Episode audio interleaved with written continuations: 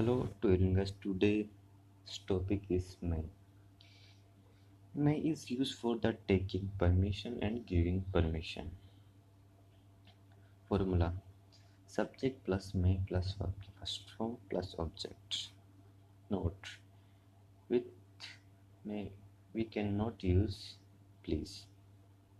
Let's move to the some example. May I get inside? May I go outside? May I help you something? May I sit with you? What may I help you? May I ask you one thing? May I join you? You may go now. And may I receive my call? What may I call you? Okay, that's it. Thanks to hearing.